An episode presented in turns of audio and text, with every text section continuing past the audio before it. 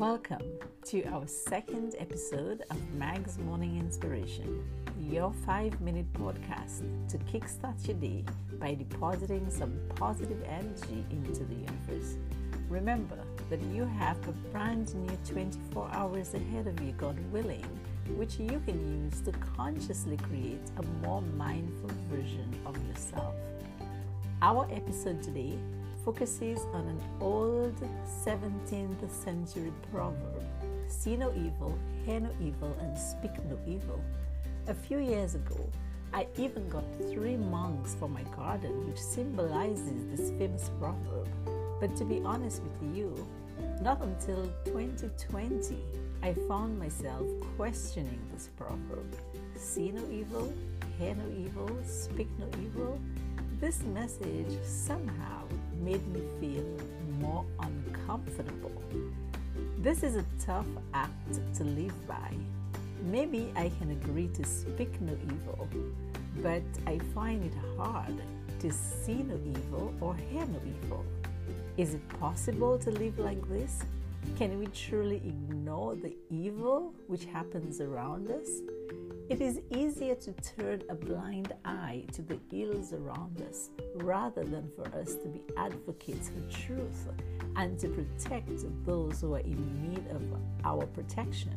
This goes beyond human beings. It's also about our environment, the animals, our energy fields, and the vulnerable as well. Those persons who are living with invisible barriers, um, people with disabilities, the elderly, the homeless.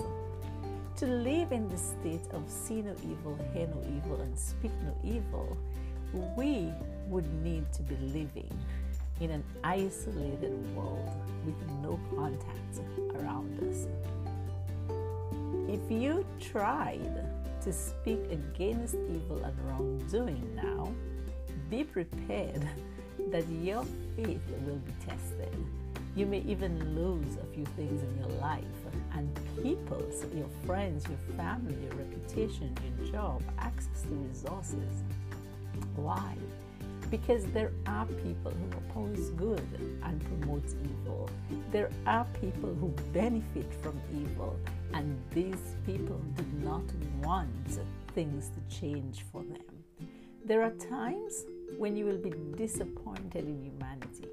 You will have a lot of unmet expectations. Some people will you and support your cause in trying to address evil acts around you, and some people will bury you alive when you try to speak your truth.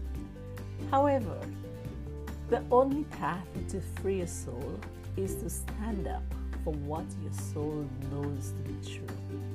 Keep in mind that our souls are eternal.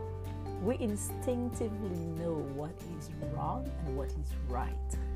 As Steve Jobs said, and I quote, your time is limited, so don't waste it living someone else's life. Don't be trapped by dogma, which is living with the results of other people's thinking. Don't let the noise of others' opinions drown out your own inner voice. And most importantly, have the courage to follow your heart and your intuition. Do you have a part to play in resolving an evil situation? What is stopping you from playing your part? After you have played your part, say thank you to yourself for having the courage to do so. Simply remain open. See things and people for what and who they are. Forgive easily and keep moving forward.